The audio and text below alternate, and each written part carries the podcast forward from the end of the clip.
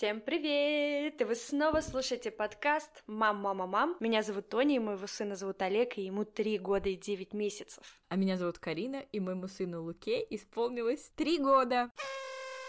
Ура! Давай расскажи про свои эмоции от трехлетнего тодлера у вас дома. Говорить тебе приходится намного больше сейчас и отвечать на вопросы мироустройства и мироздания. Тебе ли не знать, каково жить с трехлеткой? Я думаю, что мы запишем обязательно отдельный эпизод про трехлеток. Да-да-да. Трехлетки прекрасные. Они очень интересные, у них появляется характер. В какой-то момент мы с мужем спрашиваем, в кого этот характер, и вроде бы точно наш ребенок, а вот ведет себя как будто не наш ребенок. Но в целом это действительно очень маленькие, они все еще маленькие, но интересные люди, и Лука, конечно, просто невероятный, с его вопросами, с его рассуждениями, с его комментариями. При этом Лука очень нежный мальчик, он очень любит дружить, у него сейчас появилось столько друзей, такой тоже новый период в жизни, когда он может разговаривать со сверстниками наравне и с детьми постарше, они его понимают, у них какие-то диалоги, разговоры, совместные игры, это, конечно, очень приятно понятно, и сейчас у него в приоритете русскоязычные дети, потому что его нидерландский язык, конечно, не на том уровне, на каком у него русский язык, но он тоже над этим работает и, в принципе, уже начал разделять в своей голове русский и нидерландский язык, понимать э, разницу в языках, понимать, где и с кем нужно говорить по-русски, где с кем по-нидерландски. Поэтому у меня вот такой растет блондинистый, голубоглазый билинг с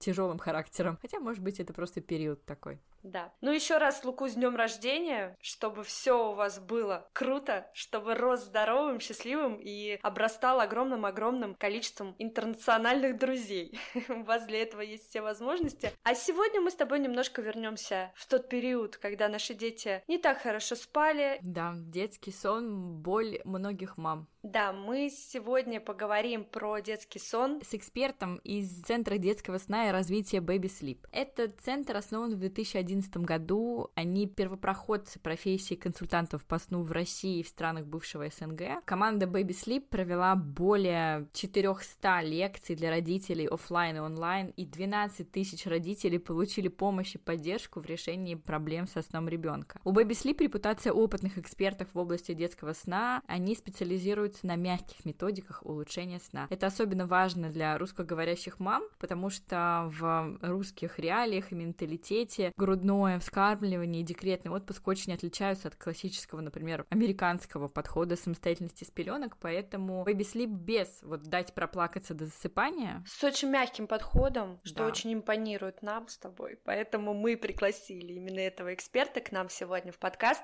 Мы поговорили с Татьяной Чихвишвили, она руководитель направления онлайн-программ, а также консультант по детскому сну Центра детского сна и развития Baby Sleep. И мы поговорили с Татьяной о том, как же раньше мы жили без этих профессий консультантов по сну, что такое регресс сна обсудили, в каком возрасте он бывает и как долго длится. Также мы поговорили про ассоциации на сон, и в конце мы обсудили самостоятельное засыпание, как научить ребенка этому процессу и нужно ли вообще. А также о том, как и когда переселять ребенка в кровать и нужно ли это маме и ребенку. Мы надеемся, вам будет полезно и интересно. Приятного прослушивания!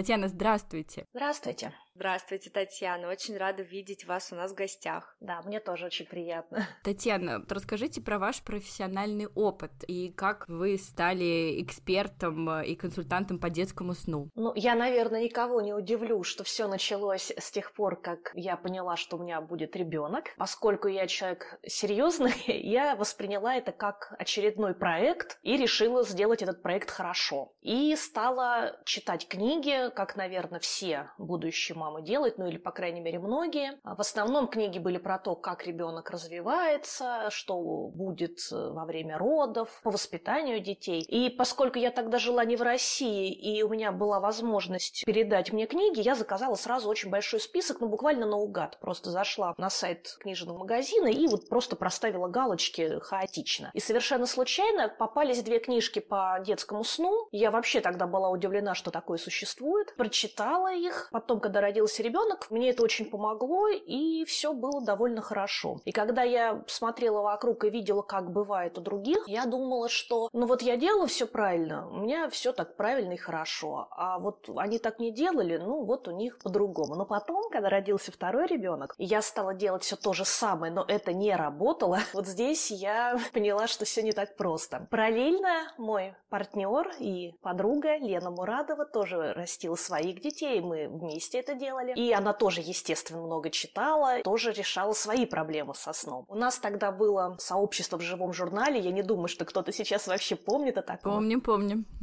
Мы там рассказывали про разные-разные аспекты воспитания детей, очень много про психологию, и вот как-то мы написали про сон, и вдруг просто шквал вопросов, писем, комментариев. Мы поняли, насколько эта тема больная для всех, стали отвечать, и постепенно это переросло в консультации, когда стало понятно, что это занимает так много времени, что мы отнимаем его же у своих детей, у семьи. Ну, как-то, в общем, это перешло в профессиональную сферу, потом было обучение и множество прочитанных книг. Тогда на русском языке информации почти не было, в основном это были переводы. Мы даже переводили самостоятельно толстую книгу профессора Марка Вайсблута, которую издали несколько лет назад по-русски. Ну, то есть это был такой естественный долгий процесс, которому уже вот 14 лет. Как здорово и как приятно слушать, что вы с Еленой подруги и сделали такой классный проект, потому что мы с Тони тоже подруги и тоже делаем классный проект. Знаете, но это было возможно только потому, что мы действительно очень рано наладили сон своих детей, укладывали их спать рано, и у нас каждый вечер было время на то, чтобы заниматься своими делами. А расскажите, пожалуйста, про профессию консультанта по сну, почему она сейчас стала так популярна, и почему вообще стали популярны консультанты по сну, потому что вот, например, у более старшего поколения, ну, например, у моей свекрови, у них всегда такие вопросы, что мы как-то справлялись с детьми без консультантов по сну, без консультантов по прикорму, без консультантов по грудному вскармливанию, и все спокойно жили. А сейчас все же на это бум, и когда вот для нас то не была актуальная тема сна детей, когда наши дети были помладше, конечно, мы как сумасшедшие были подписаны на всех возможных консультантов по сну, и я читала ваш сайт, смотрела все эти таблицы по время бодрствованию, время сна. Почему сейчас этот вопрос так актуален, и это стало действительно модно?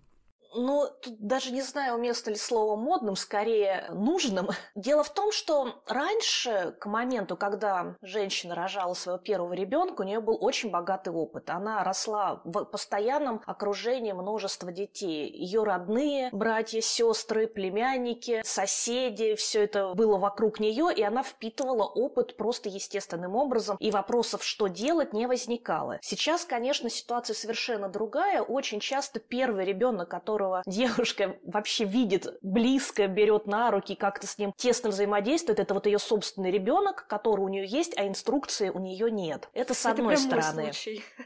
А с другой стороны, как справлялись? Не секрет же, что практически в каждой стране были свои способы помочь ребенку хорошо спать. И как ни странно сейчас для современных людей, эти средства были на основе алкоголя или опиума, например. Или вот, например, моя любимая история. Я рожал на Кипре, и у меня там был педиатр-киприот, который учился в России и вот потом вернулся на родной Кипр. И рассказывал мне, что в его родной деревне из поколения в поколение все знали, знали, что вот есть травка, которая помогает детям хорошо спать. Если ребенок плохо спит, нужно вот там что-то отжать, как-то приготовить, дать ребенку, и все проблемы со сном уйдут. И вот уже будучи взрослым человеком, вернувшись в родную деревню, он увидел это растение и понял, что это марихуана. Так что все, конечно, было не так уж и просто. Вот почему я сказала, что это модно, потому что, честно говоря, из тех мам, с которыми я общалась, когда Лука только родился, несколько мам заинтересовались профессией консультанта по сну, отучились, и кто-то кому-то удачно стал консультантом по сну, кому-то просто эти знания пригодились в своей жизни. Может быть, поэтому я и сказала, что модно. Вот скажите, пожалуйста, Baby Sleep, как я понимаю, вы также обучаете консультантов по сну.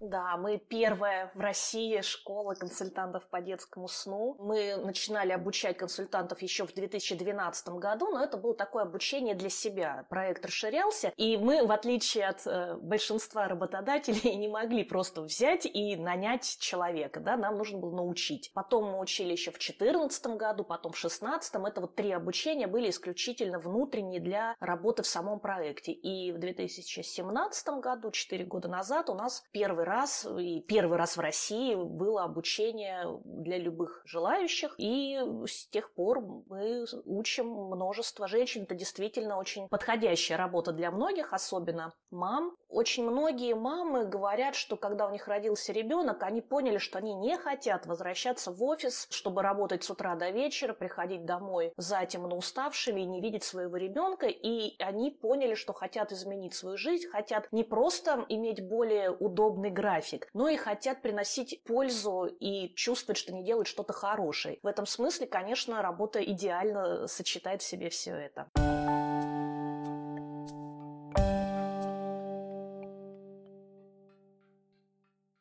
Давайте тогда перейдем к вопросам, которые связаны со сном ребенка. Когда мы анонсировали, что мы будем записывать с экспертом из Baby Sleep эпизод, вы не представляете, нам пришла такая уйма просто вопросов про детский сон. Это действительно боль, наверное, многих наших слушательниц. И мы будем рады, если вы ответите на наши вопросы.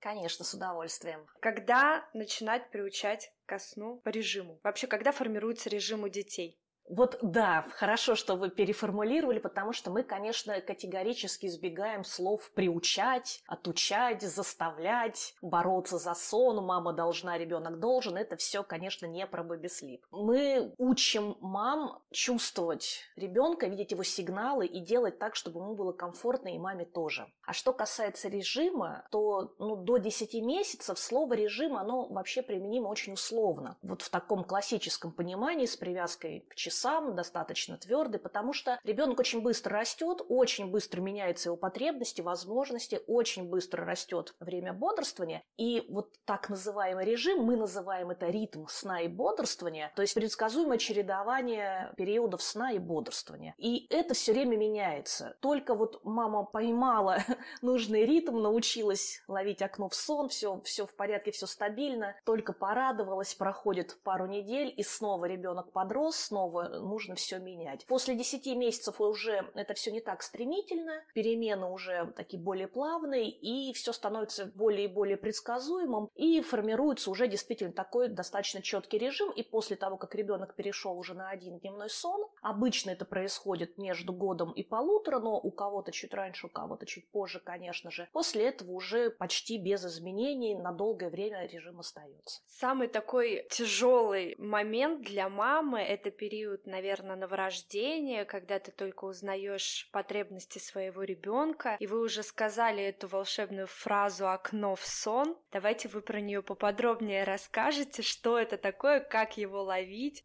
Ну, я, наверное, никого не удивлю, сказав, что ребенок очень отличается от взрослого, и его нервная система еще очень-очень незрелая. Считается, что вследствие прямохождения у женщин узкий таз, и если бы человеческие дети рождались таким же уровнем зрелости, как другие млекопитающие, то роды были бы просто невозможны, ребенок бы застревал. Поэтому роды происходят раньше, чем ребенок дозреет, чтобы его голова проходила через родовые пути. И ребенок рождается рождается очень незрелый, с очень незрелой нервной системой и постепенно дозревает. Одной из важных особенностей маленького ребенка является то, что у него процессы возбуждения доминируют над процессами торможения. То есть он очень-очень легко возбуждается, и ему трудно успокоиться, ему нужна помощь в успокоении. От усталости ребенок тоже возбуждается. И все, наверное, знают, что даже дети постарше, когда ребенок устает, он плачет. Это такая нормальная, естественная реакция ребенка, это норма. Соответственно, есть такой момент, когда ребенок уже устал. Он утомился, ему нужно уснуть, чтобы восстановить силы. Он готов уснуть прямо сейчас. Это вот и есть то самое окно в сон. В этот момент ребенку очень легко погрузиться в сон. Но если в этот момент ему не помогли уснуть, то как раз начинается то, что называется перегуливание, да, ребенок перегулял, и очень быстро начинается возбуждение. Причем, конечно же, все дети разные, у кого-то есть в запасе какое-то время, там может быть 10 минут, а для кого-то и 5 минут это уже будет ощутимо. Нужно смотреть на реакцию ребенка, но очень важно укладывать вовремя, ровно в тот момент, когда ребенок устал, не задерживаться, потому что часто бывает, мама видит, что ребенок устал, понимает, что надо его уложить, и тут оказывается, что нужно поменять памперс, переодеть, попить водички, покормить, сделать что-то еще. Проходят вот те самые минуты, и теперь уже ребенок ребенка надо успокоить для того, чтобы он уснул. Потому что, конечно, для того, чтобы уснуть, человеку нужно быть полностью расслабленным. Да? Если человек расстроен и плачет, он уснуть не сможет. А если вот прям поподробнее, что дети в этот момент делают? Они начинают плакать, э, тереть глазки. Как уловить этот момент? Совсем маленькие дети имеют практически только один способ э, объяснить, что что-то не так, они начинают плакать. И мамы как привыкает к этому, но очень-очень быстро ребенок растет, и часто, знаете, так по привычке мама ждет вот этого момента, что ребенок начнет капризничать и плакать. Вот тогда устал, пора укладывать. Но это уже слишком поздно. Обычно ребенок все-таки демонстрирует первые признаки усталости за некоторое время до того, как начнет плакать и капризничать от переутомления. Они очень разные, эти признаки усталости. У разных детей они могут проявляться по-разному. Чаще всего мамы отмечают отмечают, что есть такое явление, как стеклянные глаза, да, взгляд. Да, да, залипание, меняется. я помню, у меня да. Лука прям начинал залипать такой. Меняется жесты, меняется выражение лица, появляется такая задумчивость. Вот это тот момент, когда нужно прямо сейчас уложить ребенка спать. И нужно заметить, через какое время после пробуждения вот эти признаки появляются, и готовиться ко сну заранее, чтобы вот к этому времени уже все было готово. Шторы закрыты, кроватка подготовлена, проветрена, все, что нужно, сделано, ребенок переодет, накормлен, и вот в этот момент он оказывается в кроватке. То есть мы не ориентируемся на часы, а ориентируемся именно на природные часы ребенка. Но дети разные. Есть дети очень режимные. У ребенка же потребности более-менее одинаковые на каком-то отрезке времени. Время бодрости у него примерно одинаковое. Продолжительность снов у него примерно одинаковая. И, соответственно, если его укладывать по его потребностям, не затягивать, не перегуливать, да, то получается, что все происходит действительно более-менее в одно и то же время. У кого-то это действительно очень четкое время, у кого-то плюс-минус полчаса будут колебания, но это уже тоже зависит от ребенка, от его особенностей. Mm, я поняла. Татьяна, но мне кажется, вы меня исправьте, если я не права, это же еще очень часто зависит от активности ребенка, потому что вот я помню, у меня с сыном был, если у нас утро активное, мы погуляли, чуть-чуть поиграли и так далее, то он, конечно, быстрее захочет спать и будет показывать вот эти признаки того, что он готов спать, чем если мы просто целое утро будем, я не знаю, лежать в кровати и болтать с ним. Ну, сейчас я уже не помню, как это бывает с маленькими детьми, но вот у меня Лука как раз был не сколько режимный, сколько зависит от его активности. Он сейчас до сих пор такой. То есть, если мы в первой половине дня гуляем, активно играем, то он хорошо уходит на дневной сон. Если нет, то с небольшими скандалами. Конечно, очень важно, я уже упомянула, что да, ребенок должен быть уставшим и хотеть спать. Но дело в том, что важна не только физическая нагрузка, но и эмоциональная. Потому что это тоже оказывает влияние на нервную систему, на усталость ребенка. И может быть, что так вот активности особенно и не было, но было очень много впечатлений. И тогда тоже ребенок может устать раньше. Угу, спасибо. И теперь хотела у вас спросить про регрессы сна. Мне кажется, это такое страшное слово для каждой мамы. Многие мамы с этим встречаются. Я помню, когда в Луке было 4 месяца, и мне показалось, что мой ребенок сломался, я как раз тогда и узнала, что существуют такие регрессы сна. Расскажите, пожалуйста, что это такое, как с ними жить и как часто они бывают у детей до полутора лет? Во-первых, есть так называемый регресс четырех месяцев. Он так и называется. Это самое, наверное, трудное время для родителей. Дело в том, что я уже упоминала, что дети очень отличаются от взрослых, в том числе у них совершенно другая структура цикла сна. И в возрасте 3-4 месяца она полностью меняется и становится точно такой же, как у взрослых. И вот в этот период перестройки цикла сна у большинства детей сон резко портится. Те, кто спал плохо, начинают спать еще хуже, но и те, кто спал хорошо, тоже начинают спать плохо. Это совершенно не обязательно на 100% у всех, но это очень часто бывает и именно в этом возрасте. Как с этим жить? Но пережить это, понимать, что происходит, и вот все правила, которые в принципе нужны для хорошего сна, в это время нужно соблюдать еще тщательнее, еще внимательнее следить за тем, чтобы ребенок не перегуливал, не переутомлялся, не перевозбуждался. Это очень важно. И есть еще такой момент, когда ребенок плохо спит, плохо засыпает, беспокойный. Родители, конечно, хотят уложить его любым способом, вот хоть как-нибудь. И обычно находится какой-то способ, который работает лучше других. Ну, обычно это или укачивание, или кормление, или соска, или какая-то комбинация. Поскольку этот способ работает лучше других, родители начинают использовать именно этот способ. И это нормально, ничего плохого в этом, конечно, нет. Но кризис проходит, регресс заканчивается, а привычка остается, и соблазн укладывать так, как проще всего, конечно, очень велик. И постепенно ребенок привыкает засыпать только в этих условиях, только вот так. В этом тоже нет ничего плохого, но проблема в том, что цикл сна у ребенка меньше, чем у взрослого. У взрослого это около полутора часов, а у ребенка обычно 40-45 минут. После цикла сна, при смене цикла сна, ребенок просыпается. Это нужно для того, чтобы ребенок убедился, что все в порядке. Мы, взрослые, тоже это делаем. Мы тоже каждую ночь при смене цикла сна просыпаемся. Проверяем, все ли в порядке, не отлежали ли руку, не упало ли одеяло, не холодно, не жарко, не нужно ли попить. Если все в порядке,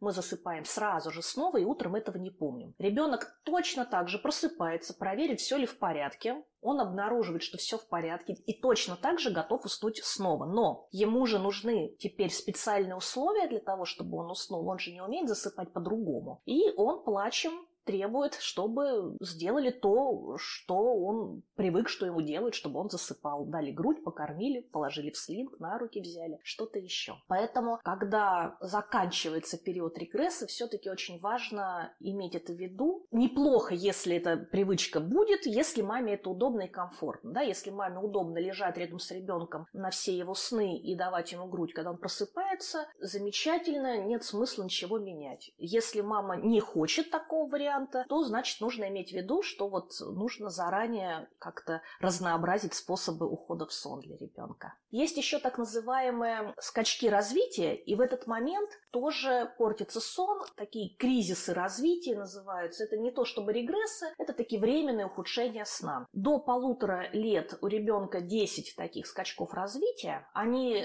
в первые месяцы идут довольно часто, но очень короткие, буквально могут быть от одного-двух дней там, до недели. Чем ребенок становится старше, тем больше интервалы между этими скачками развития, но тем дольше длятся сами кризисные периоды, вплоть до нескольких недель. И здесь рекомендации такие же, да. Как можно больше внимания уделять ребенку, следить за тем, чтобы он не перегуливал. И когда ребенок нервничает из-за скачков развития, это действительно сложный период, перестраивается его восприятие, он становится тревожным, хочет быть на руках, постоянно хочет прикладываться к груди для того, чтобы успокоиться. И, кстати, именно в эти периоды очень часто мама обращается к консультанту по грудному вскармливанию, потому что кажется, что им не хватает молока. Ребенок все время просит грудь. Он, наверное, голодный. Нет. Просто он волнуется, ему нужно успокаиваться. Нужно дать ему возможность как можно спокойнее себя чувствовать. Вот про эти скачки роста хотела э, рассказать нашим слушательницам. Мы с Тони очень активно пользовались и называли это время тучками, потому что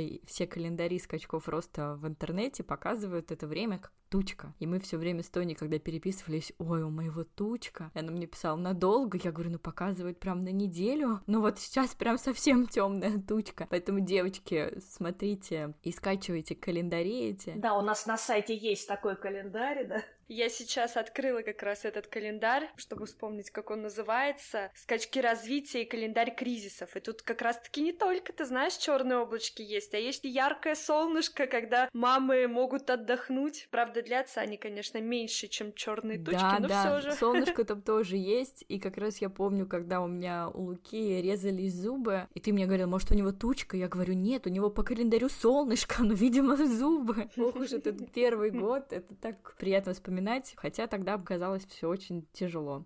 Я еще хотела спросить по поводу кризисов, сколько они по времени примерно длятся, чтобы понимать, неделя-две. Ну вот я уже сказала, что первые от нескольких дней до недели, а чем ребенок старше, тем они становятся дольше и могут длиться даже несколько недель. Но это еще зависит от того, как родители себя ведут. Если родитель помогает ребенку спокойнее себя чувствовать и проще пережить кризис, то он будет попроще переживаться и покороче. Если родители не смогли понять, что ребенку нужно, то это может затянуться.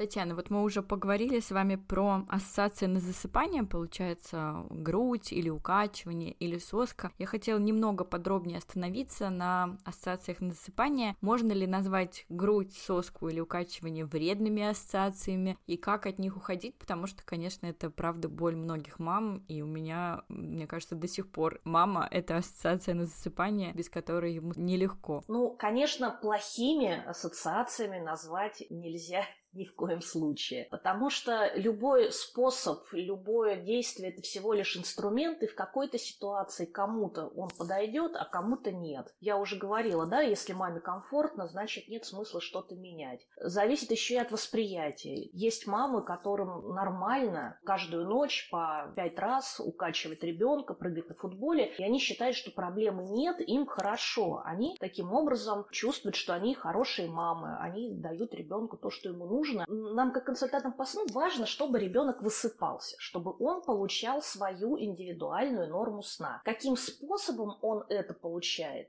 в принципе, для нас не так важно. Но это важно для мамы, потому что не всем мамам удобно проводить все сны на руках с ребенком или в кровати вместе с ним. У мамы могут быть и другие дети, и работа. Поэтому, если мама не хочет проводить все свое время вокруг ребенка, значит, э, нужно поменять ассоциации на засыпание, заменить их на другие. Но это не значит, что какие-то плохие, какие-то хорошие. Но вот э, по поводу фитбола, я знаю сто процентов, что она не очень хорошая для здоровья, для головного мозга детей. Жаль, что я об этом не знала, когда у меня только родился ребенок, узнала чуть позже. Но я прям запаниковала в какой-то момент, когда узнала, что нельзя вообще трясти новорожденных детей не на фитболе, не укачивая их на руках. Трясти и укачивать это все-таки разные вещи. Да, трясти нельзя, но укачивание это все-таки более щадящее движение. Ну вот фитбол, мне кажется, это прям трясучка. Ну, зависит же и от интенсивности, и от амплитуды, ну и, конечно, от состояния мамы в первую mm-hmm. очередь. Да, потому что вот в разных рекламных роликах показывают мам, которые как будто спортом занимаются на фитболе с ребенком, и мне тоже всегда жалко ребенка. Тони, получается, у тебя вот ассоциация на засыпание была укачивание первое время, да? Нет, она была у меня первую неделю, наверное, когда у меня спина полетела. Я от нее ушла и впоследствии узнала, что и слава богу. У меня была грудь. У меня была грудь, и вот до отлучения единственное ассоциация у ребенка была грудь. И у меня. И я как раз помню, как я бежала через всю квартиру с этой грудью на перевес, потому что ребенок проснулся, как раз нужно было продлить сон. И вот это продление груди в какой-то момент, конечно, мне надоело, и мы начали уходить от этого. Поэтому, Татьяна, у меня к вам вопрос. Как уходить от какой-то определенной ассоциации на сон? Вы уже сказали, что заменить на другую. Но это на словах кажется просто, да? Вот у меня так было с ребенком. Просто не давай грудь и все, но на самом-то деле это нелегко легко, потому что дети кричат, не хотят засыпать. Есть ли какие-то лайфхаки на эту тему?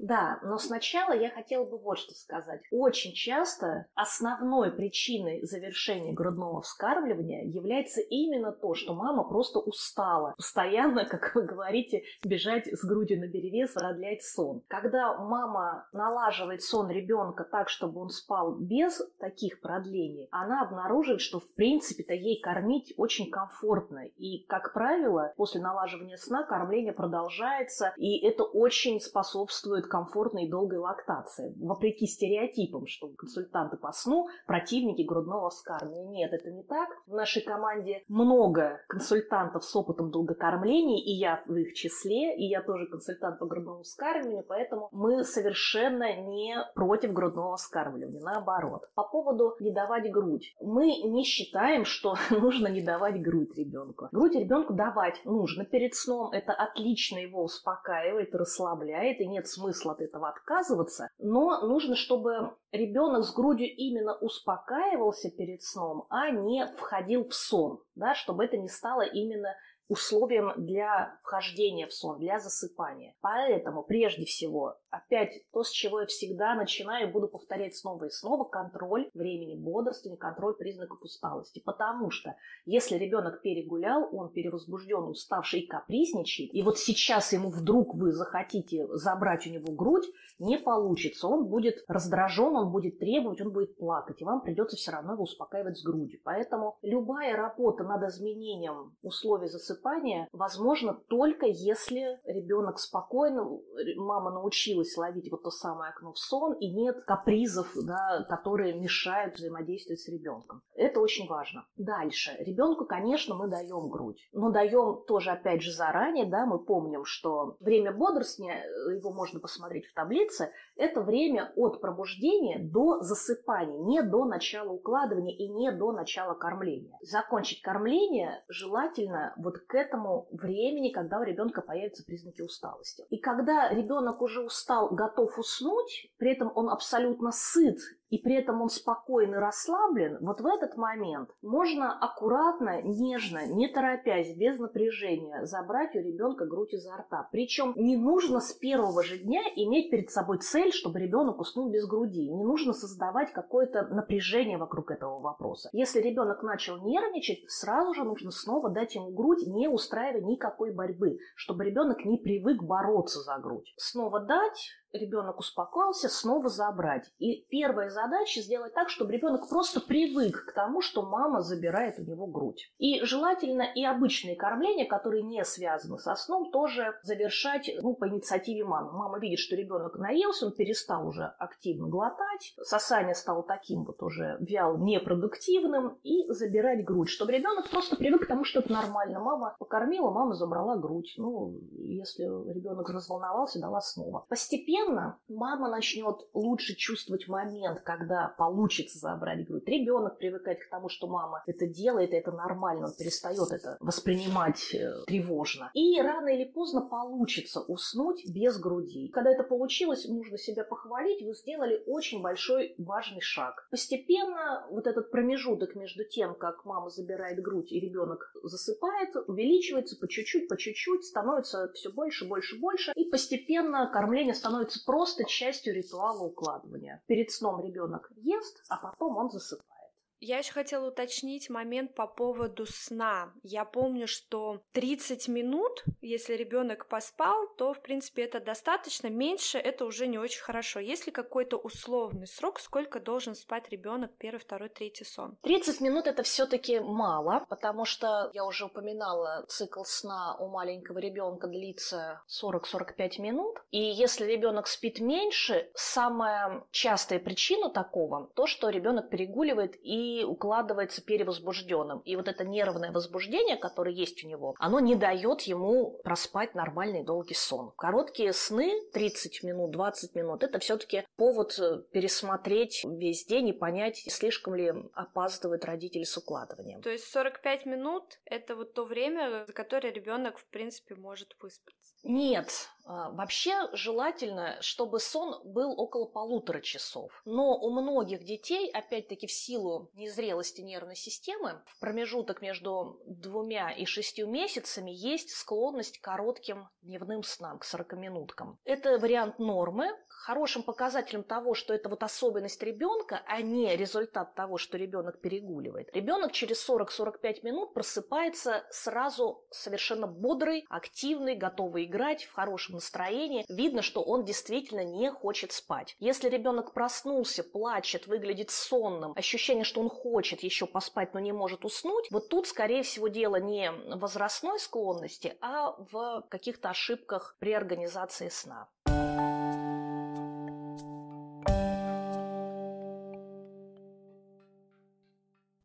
Хотела спросить у вас про самостоятельное засыпание. Это, наверное, такая мечта многих мам. Кстати, до сих пор моя еще не сбылась. У меня еще ребенок ни разу самостоятельно не засыпал, только в первые три месяца. Какие вот первые шаги в данном случае и в каком возрасте можно уже начинать приучать ребенка к самостоятельному засыпанию? Ну, самостоятельное засыпание это, конечно, очень удобно для родителей, но это не только вопрос удобства. Я уже говорила, что да, ребенок просыпается при смене циклов сна, и если у него все в порядке, он готов уснуть снова. Вот если он умеет засыпать самостоятельно, то проснувшись среди ночи, он обнаружит, что все в порядке, он не голодный, у него ничего не болит, ему тепло, уютно, он в своей кроватке, и он сразу же засыпает снова, и родители зачастую даже не знают, что ребенок, как обычно, несколько раз просыпается каждую ночь. Это инструмент. Начинать двигаться в сторону самостоятельного засыпания можно уже буквально с первых месяцев месяцев жизни ребенка. Прежде всего, еще раз повторю, контроль времени бодрствования, укладывания по самым первым признакам усталости. Потому что когда ребенок спокоен, расслабленный, уставший и готов уснуть, ему помощь практически не нужна. Ну или нужна, но очень небольшая. Это зависит от индивидуальных уже особенностей ребенка, от его темперамента, чувствительности, возбудимости. Не нужно создавать такую ситуацию, когда приходится как-то активно помогать ребенку успокоиться для того, чтобы уснуть. Нужно стараться, чтобы не было необходимости его успокаивать, чтобы он и так был спокоен. И в таком случае очень велики шансы, что проблем со сном вообще не возникнет. В те дни, когда мама видит, что вот удачный день, все хорошо, ребенок спокоен, получается ловить окно в сон, нет никаких форс-мажоров и зубы не беспокоят, ну вот видно, что вот хороший день. Такие дни можно пробовать ребенку дать шанс уснуть самостоятельно. Положить его в кроватку, когда он уже готов уснуть, вот-вот уснет, но еще не спит. И просто постоять рядом, посидеть рядом, посмотреть, что будет. Если ребенок начинает плакать, конечно, не надо ждать, терпеть, чтобы он поплакал подольше. Нужно сразу же помочь ему уснуть обычным способом. Но иногда, может быть, будет получаться. Если такое будет получаться, время от времени нужно это пробовать. И это такой постепенный путь в сторону самостоятельного засыпания будет получаться все чаще и чаще. Это такой самый простой путь самых первых месяцев жизни. Если такого не случилось, ребенок уже подрос, у него уже есть какая-то ассоциация на засыпание, то здесь есть два пути. Обучение самостоятельному засыпанию – это метод постепенных изменений, плавный, медленный, очень нежный, абсолютно бесслезный, он называется фейдинг. Это метод, который я очень люблю, он действительно очень комфортный для ребенка, у него только существенный недостаток, очень тяжело для мамы, потому что это минимум два месяца такой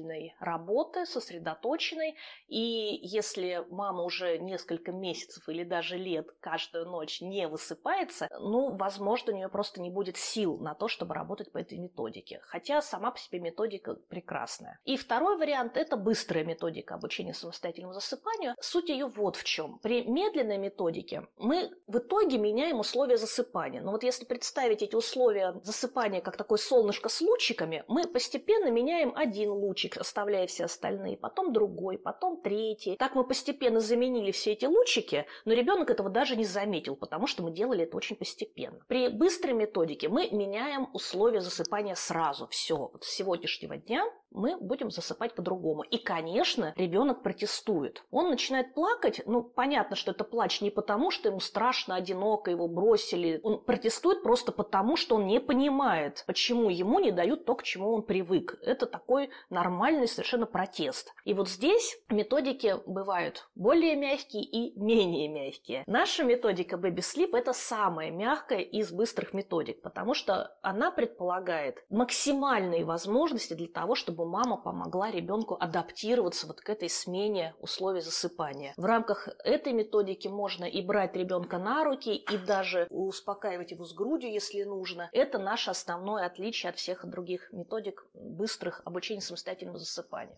Угу. А в каком возрасте можно начинать ребенка приучать к самостоятельному засыпанию? Когда он созревает для этого процесса серьезного? Ну, зависит, конечно, очень сильно зависит от ребенка. Если ребенок склонен к самоуспокоению и от природы у него такой легкий темперамент, он буквально с первых месяцев может засыпать самостоятельно. Вот по методике фейдинг отлично все получается. Быстрые методики рекомендуется использовать примерно с возраста 6 месяцев, когда нервная система ребенка все-таки немножко немножко окрепнет, и можно будет э, не бояться, что ребенок очень быстро перевозбудится и будет только хуже. Угу. Ну и, Карин, давай зададим наш самый актуальный вопрос на сегодняшний день. Да ты знаешь, я слушаю и думаю, что для меня до сих пор очень много актуально, потому что в теме сна, конечно, я всегда действовала по тому, как удобно мне, и сейчас, наверное, страдаю от этого иногда, когда мой трехлетний ребенок приходит ко мне ночью и говорит, мама, ты куда ушла? Мне без тебя пусто в кроватке. И я, конечно, уже начинаю задумываться о том, что, наверное, пора к самостоятельному засыпанию трехлетку приучать. Да. Пора бы уже, как это сделать? Да. Татьяна, расскажите, пожалуйста, как и когда вот переселять ребенка в свою кровать, если у мамы и у ребенка был совместный сон? Ну, во-первых, я бы сказала, что тут самый главный вопрос не как и когда, а зачем. Если мама в глубине души четко не уверена, что она действительно этого хочет очень сильно и готова ради этого работать и какие-то усилия предпринимать, и, может быть, даже менять свои привычки, если нету такой сильной внутренней мотивации, то, в общем-то, начинать лучше даже не надо, потому что если начать работу, а потом вернуть все как было, то и усилия будут совершенно напрасно потрачены. И плюс ребенок единственное, чему научится, это то, что нужно как следует поплакать, потребовать, быть более настойчивым, и тогда все вернется как было. Это, наверное, все-таки не тот результат, который ну, хочется достичь в результате работы над сном ребенка. Поэтому первое – это мотивация. Это не какая-то волшебная кнопка, которую можно нажать, и все изменится. Это действительно работа. И работа с консультантом по сну – это